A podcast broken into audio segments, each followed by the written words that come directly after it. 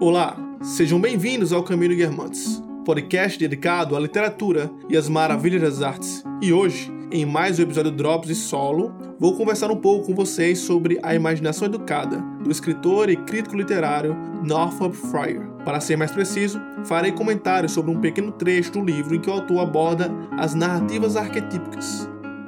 Lembrando que no programa de hoje, fugindo um pouco do costume por conta da incompatibilidade na agenda dos participantes do projeto, farei algumas considerações sobre a obra em formato de um monólogo. Eu espero que seja um formato bem interessante. E se vocês quiserem dar um feedback ou dizer o que achou, é só nos enviar uma mensagem pelo Instagram, lá pelo direct, né? Só busca no Instagram o underline Caminho Guermantes Lá, além de você poder entrar em contato conosco, você também terá acesso aos conteúdos sobre leitura e literatura, esses criados exclusivamente para a página do Instagram. Lembrando também que estamos com um grupo no Telegram e, ao mesmo tempo, iniciando um clube de leitura, o Clube de Guermantes. Se tiver interesse em participar, é só procurar lá na bio do nosso Instagram, tem um link, é fácil achar. Já falei demais, então vamos ao programa.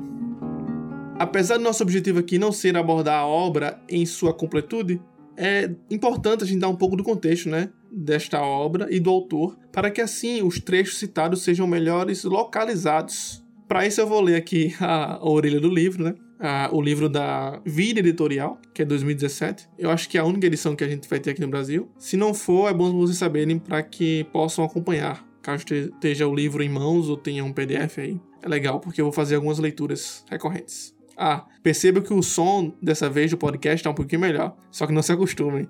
É, tá melhor agora sim por conta de que eu estou gravando sozinho, né? Então, como não precisa várias pessoas, a gente não tá usando um aplicativo de gravação e tal. Então, a qualidade tá um pouquinho melhor, mas como eu disse, não se acostumem. Bora lá. Norman Fryer. Nasceu em Quebec, no Canadá.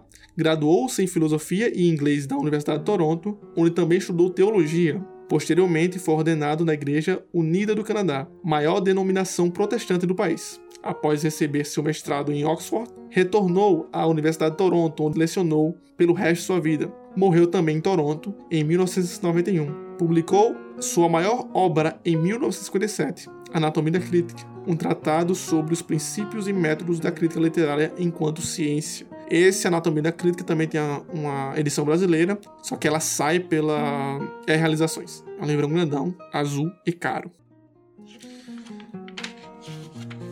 Sobre essa rápida biografia que, que acabei de ler, é interessante notar essa formação do crítico, do Norton Frey, que vai ser bem variada. Inclusive, vai uh, andar junto à teologia, o que vai fazer dele um grande sociólogo, também por assim dizer ele faz sempre uma ligação entre a literatura e a antropologia. Ah, é válido também falar aqui que o ponto de vista desse livro ele é mais antropológico, como eu acabei de falar, do que artístico. É bom deixar isso claro porque sabemos que a literatura tem um viés antropológico, uma importância cultural, mas antes de qualquer coisa, a literatura é uma arte.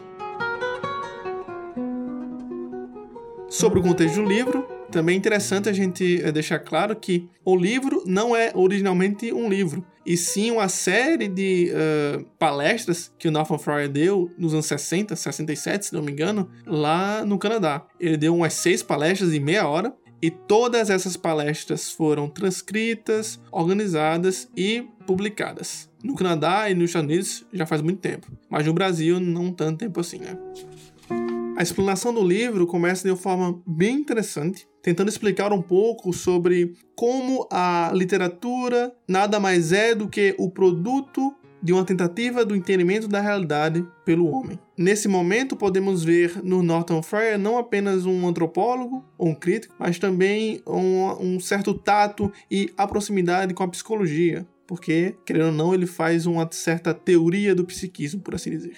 Apesar desse começo ser extremamente interessante, como eu acabei de falar, não dá para falar sobre tudo agora, até porque é um pouco denso. Se você parar para estudar esse começo de livro, você consegue escrever algumas coisas bem legais, consegue escrever e transcrever algumas coisas como conceitos, né? Elaborar também, tentar compreender tudo o que o Norton Fry está querendo dizer ali. É bem legal. Mas para chegar ao objetivo que me propus hoje, que é falar sobre as narrativas arquetípicas, vamos pular lá para página 41. E eu vou ler um trecho e vou explicar um pouquinho sobre isso que ele está falando. até que a gente consiga chegar nessa questão da, da, das narrativas arquetípicas, né? Que vocês vão ver, é bem legal. Página 41, para quem tá acompanhando aí. Todos os temas, personagens e histórias que encontramos na literatura pertencem a uma grande família interligada. Constatamos isso ao refletir, por exemplo, sobre as palavras como tragédia, comédia, sátira, romance. Modos típicos de contar histórias. É, isso aqui já é no meio do, do, texto, né? não é o início de, um, de uma palestra, por assim dizer. Nesse, nesse início de linha de raciocínio aqui que eu, eu optei por começar, percebemos que ele já dá como pressuposto que as narrativas pertencem a uma grande família, certo? Isso aí que eu li, né? Ficou claro. Mas, para explicar um pouquinho melhor, ele quer dizer também que as histórias são variantes de uma mesma estrutura. É como se não desse para fugir muito dessa estrutura. Eu posso falar um pouco disso depois, sobre também essa vontade que nós temos em, em tentar quebrar a estrutura aristotélica. É, é só ver os, os livros que ganham prêmios, né? Jabuti, o Nobel, as coisas assim. Normalmente são livros que tentam quebrar essa estrutura. Mas aqui o que o autor vai sugerir é que essa estrutura faz parte de nós, de nossa apreensão da realidade e que faz delas agrupamentos familiares. Por exemplo, é, a comédia e a tragédia. A comédia e a tragédia contêm em si uma mesma estrutura, só que inversas. Se a tragédia termina com uma desgraça, a comédia termina com uma graça.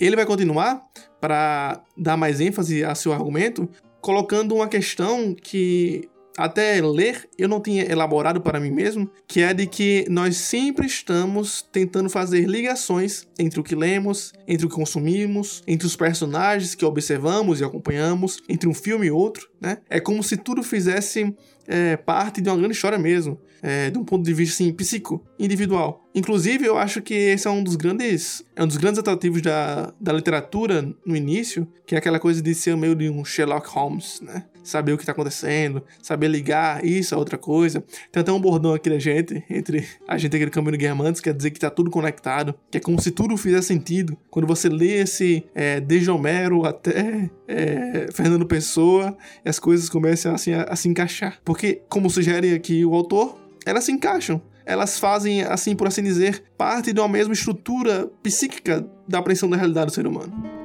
Mas continuando aqui sobre essa questão do questão de interligação, é, o Norman Fryer vai sugerir também que, com muito estudo, com muito estudo de crítica, com muita leitura, com muito uh, consumo, por assim dizer, consumo de peças, livros, filmes, histórias. Hoje em dia a gente pode até falar em jogos, que também tem grandes histórias, nós conseguimos ver essa grande confluência entre as histórias. Confluência é essa que vai nos mostrar, ou pelo menos sugerir, que todas essas histórias fazem parte de uma grande família e única. Aceitar essa grande família literária como pressuposto nos leva a pensar em uma literatura como um todo. E, por consequência, alguns questionamentos uh, podem nos surgir, como é possível criar uma linha de estudo acadêmico, né, mais sério, por assim dizer, em busca desse todo?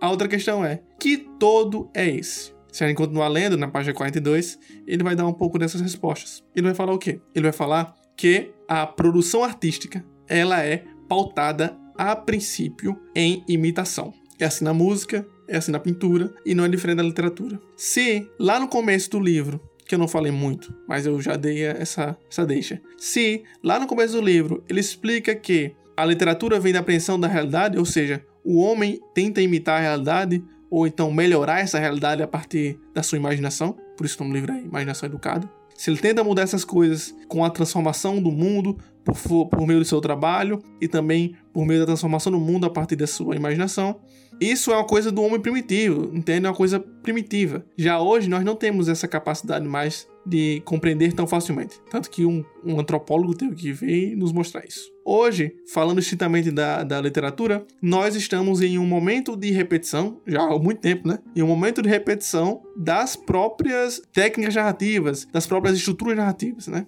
Só que aí, para pegar esse início, esse arquétipo de tudo, né, da literatura como um todo, o autor ele vai tentar entender. Olha só, quais são as estruturas da realidade, as estruturas da natureza que podem inspirar a literatura, que pode ter inspirado a literatura lá atrás, lá em Homero, basicamente, os contos mais antigos sagrados da Bíblia, da Babilônia, enfim, que nos faz repetir hoje em dia, né? Que nos faz repetir certas estruturas narrativas, certas estruturas de personagens e essas coisas. E aí ele vai falar o seguinte, vou ler aqui porque as palavras dele foram exatas, então não tem como falar isso sem ser ele dizendo.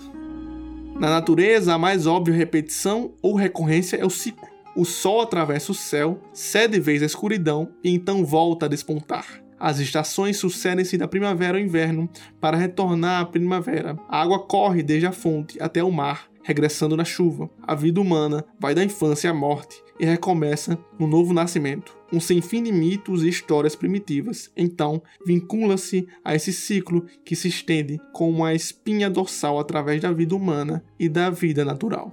Então ele aqui vai uh, explicitar, né, tudo que eu falei até então, de como o, a história humana, a história da literatura, era é baseada nos ciclos naturais. Porque essa é a realidade, essa é a apreensão que a gente tem, essa é capacidade que a gente tem de entender o que está acontecendo ao redor. E o que está ao redor é a natureza, é o sol, a lua, a noite, o inverno, o verão, ou ciclos. Então a ideia de ciclo vai ser muito importante mais na frente, assim, para a gente tentar entender essa coisa do arquétipo.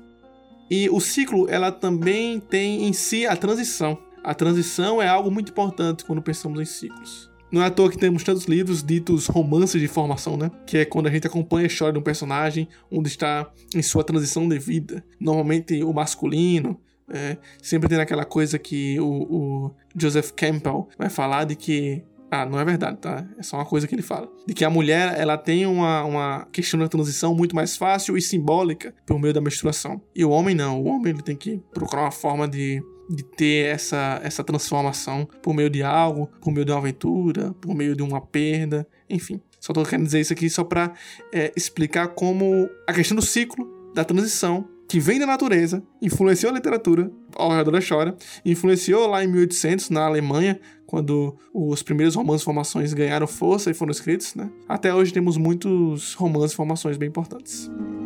Seguindo aqui, ele vai dar o exemplo de que nas mitologias, como a mitologia grega, está lotado de heróis que estão vivendo em ciclos, né? É, o, o herói luta, perde, é traído, morre e retorna. Aquela coisa de vida e morte, infância, nascimento, sabe? Sempre esse ciclo. E a diferença é que nós, seres humanos, não podemos quebrar o ciclo. Os heróis mitológicos podem. Mas percebam que, por mais fantasiosa que sejam as histórias, pois elas normalmente são o próprio Norman Fryer vai falar aqui que o leitor não deve contestar com as premissas do livro, porque normalmente elas não fazem sentido algum. Você tem que aceitar e começar a ler. É, elas são fantasiosas, né?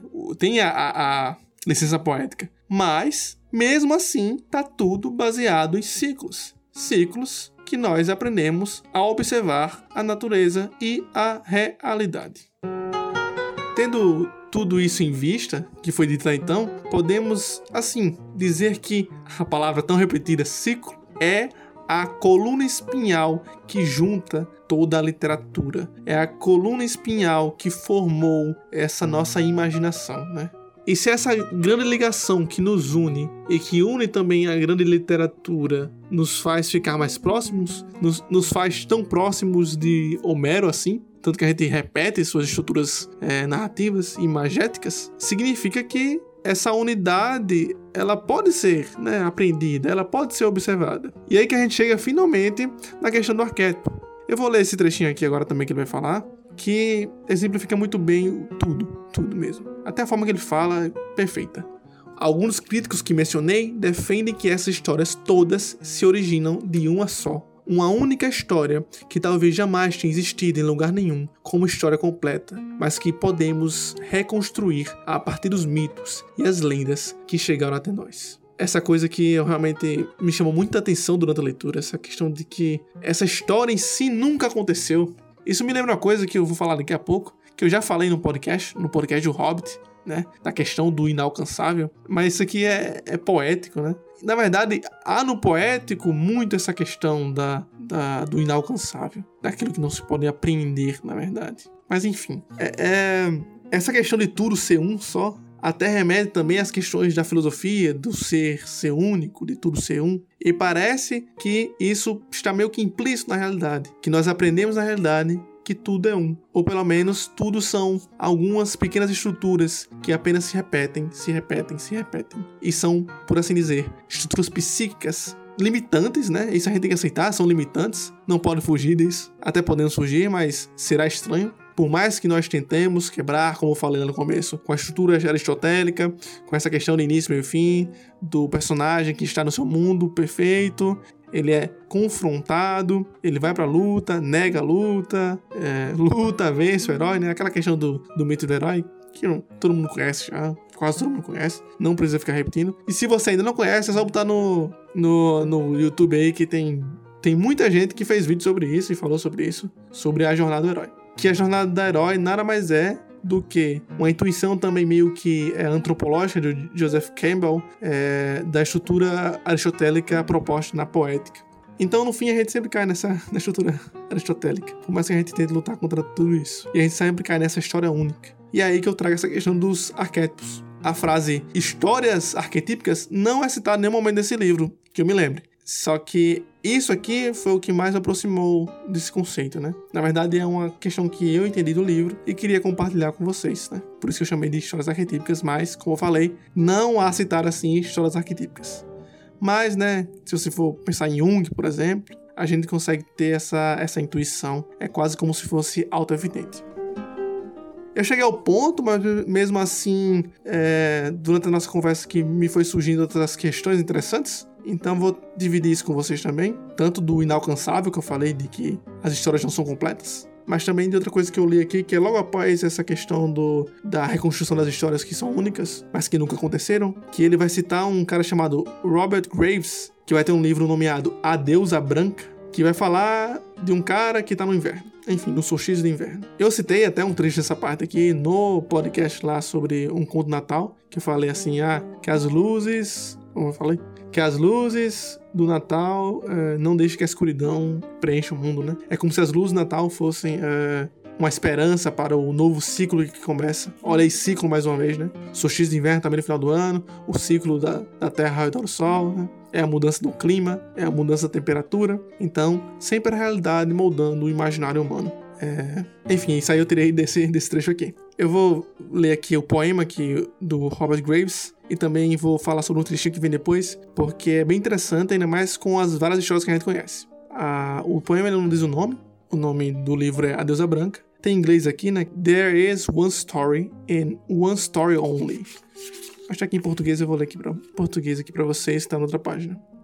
Há uma história e uma história apenas que merece por ti ser contada, seja feito bardo ou menino prodígio, a ela pertence todo verso ou toda pompa, que com seu brilho estremecem as historietas em que vagueiam. Eu não entendi muito bem o contexto disso tudo aqui, mas parece que o mito da deusa branca, da mulher vestida de branco, ele percorre todo essa essa essa coletânea de poemas, né? E aqui a gente vê o personagem Juan, eu acho que é isso, é, falando isso sobre essa única história. E ao redor dessa única história há essa única mulher, a mulher de branco é, essa deusa branca, né, uma figura feminina associada à lua, que pode ser uma donzela, uma esposa, uma bela, mas traiçoeira bruxa ou uma sereia, idosa, sinistra ou feiticeira do mundo inferior, como Hecate e as bruxas de Macbeth. Isso aqui me lembrou um, um, um assim, vamos chamar de arquétipo, já que a gente tá falando tanto de arquétipo. Um arquétipo de personagem feminina que tá bem presente é, na história da literatura, mas eu tenho visto também muito na, na, cultura pop, né? Nas séries hoje em dia. Por exemplo, essa coisa da mulher de branco, a deusa branca, ela é traiçoeira, né? Como ele vai falar aqui. É uma bruxa traiçoeira mas também pode ser uma mulher sedutora, né? ou pode ser uma mulher é, é, manipuladora. Eu percebi isso enquanto estava lendo em duas séries que assistia durante né, essa leitura, que era a Gambito da Rainha, que ela é uma mulher muito inteligente, uma mulher forte, né, poderosa. É, e no final, ela é a, é a, Rainha Branca, né? Tem toda uma, uma, uma, construção da imagem, uma construção do roteiro, até do figurino, que ela se veste como uma Rainha Branca, como aquela que se supera, aquela que está acima de todos pode até parecer soar meio feminista, mas ela fala também de uma coisa de que superou aqueles homens que estavam aqui ao redor, né? Inclusive a tensão masculino e feminino tá muito aqui nessa questão, né, da, da deusa branca, de ser uma mulher, uma bruxa, uma enganadora, aquela que vira os seus filhos contra o, os seus pais, né? Que isso aí também tá dentro de um, uma certa ideia do feminino, que vai estar lá em Gaia. Mas enfim, isso aqui é, é bem legal. Ah, e a outra série que eu falei que também tem essa questão do, do arquétipo da deusa branca é Dark. Na primeira temporada tem um, um episódio chamado O Diabo Branco, ou na segunda temporada. Enfim, no começo da série. Tem três temporadas, mas na minha memória é uma coisa antiga. Lá atrás, em algum momento da série, quando Charlotte velha, para quem assistiu vai entender, Charlotte velha aparece, se não me engano é Charlotte. É, os alemão tudo igual. Mas vamos lá. Charlotte velha aparece, ela tem um cabelão branco e tal, e todo mundo é inimigo dela. Ela aparece até como uma vilã, tanto que é o diabo branco, né? Ela até cria um momento de tensão na, na trama. A gente começa a achar que ela possivelmente é uma vilã, né? Também. Só que, pequeno spoiler, não vou entregar tudo, mas lá na frente a gente vê ela é a pessoa que está tentando resolver os problemas temporais da série, né? A gente descobre que existe duas linhas temporais que estão tendo um problema, né? E que cada linha temporal é dominada por uma pessoa. Uma é o Eva e outra é Adão. Adam e Eva, né? Adão e Eva fazendo já uma, uma questão bíblica aí, ó. Cheio de símbolos dark também, vale muito a pena ver. Tem uma questão também ligada à Divina Comédia, é bem massa. Se você for assistir, tentar analisar, também tem arquétipos. Enfim, mas ela é a pessoa que tem a, a resolução, né? Ela é o terceiro olhar, né? O terceiro excluído, é ela que, que traz aquele olhar que vai resolver o problema. E ela tem que manipular tudo que está acontecendo ao redor ali, as várias uh, variáveis, as várias variáveis é massa, mas as várias, os vários acontecimentos que mudam e que não mudam no tempo e espaço por muito tempo, até que um dia ela consiga resolver todo o problema. E ela era o diabo branco lá na frente. A gente se esquece depois de tempo, a gente vê que ela é do bem, que ela está tentando resolver as coisas, que ela manipula algumas coisas, mas parece ter uma boa intenção. Mas no início ela apareceu como um, um diabo branco Olha aí mais uma vez, a deusa branca, a mulher, bondosa, mas controladora, talvez maldosa também. Mas enfim, mais um arquétipo. A última questão que eu queria abordar, na verdade não é a última que eu queria abordar, mas é a que o tempo dá. Porque se eu fosse entrar no outro assunto aí já era mais o dobro de tempo aqui de podcast, mais meia hora, pelo menos. É que o Northrop Fryer, ele vai, ele vai é, citar William Blake, né? um poeta e pintor famoso, William Blake, vai de encontro também com aquilo que eu estava falando sobre o inalcançável. Só queria ler isso aqui no final explanar um pouco sobre isso para finalizar nosso podcast. William Blake fala assim: Minha obra é de natureza visionária ou imaginativa. É uma tentativa de restaurar o que os antigos chamavam de Era do, de Ouro, né? além de ter essa questão do todo, de uma história só, é como se nós não conseguíssemos alcançar essa história que um dia foi completa e hoje não é mais. É sempre como se o hoje fosse pior do que o ontem. Inclusive, caramba, eu quero muito falar sobre isso, mas não dá. Eu posso marcar outro podcast pra gente falar sobre isso, que são os mitos sociais, né? Tanto conservadores como progressistas, que vai é, ter também uma certa base nesse pensamento de realidade, né? De achar que o futuro, o futuro vai ser muito melhor, hoje em dia nós somos superiores, o mito progressista. Ou, não, antigamente era muito melhor o mundo, o mito conservador. Enfim, mas, indo nessa questão, é comum na literatura chegar à conclusão de que houve uma era de ouro, houve uma era onde tudo era bom, onde tudo era belo. E, particularmente, eu sempre gostei desse tipo de história, desde pequeno, antes de me dedicar muito à literatura ou às histórias em si. Quando eu consumia outras histórias, como Seus Anéis, os filmes Seus Anéis, os, os livros dos Seus Anéis, ou histórias de fantasia, histórias de cavalaria, né?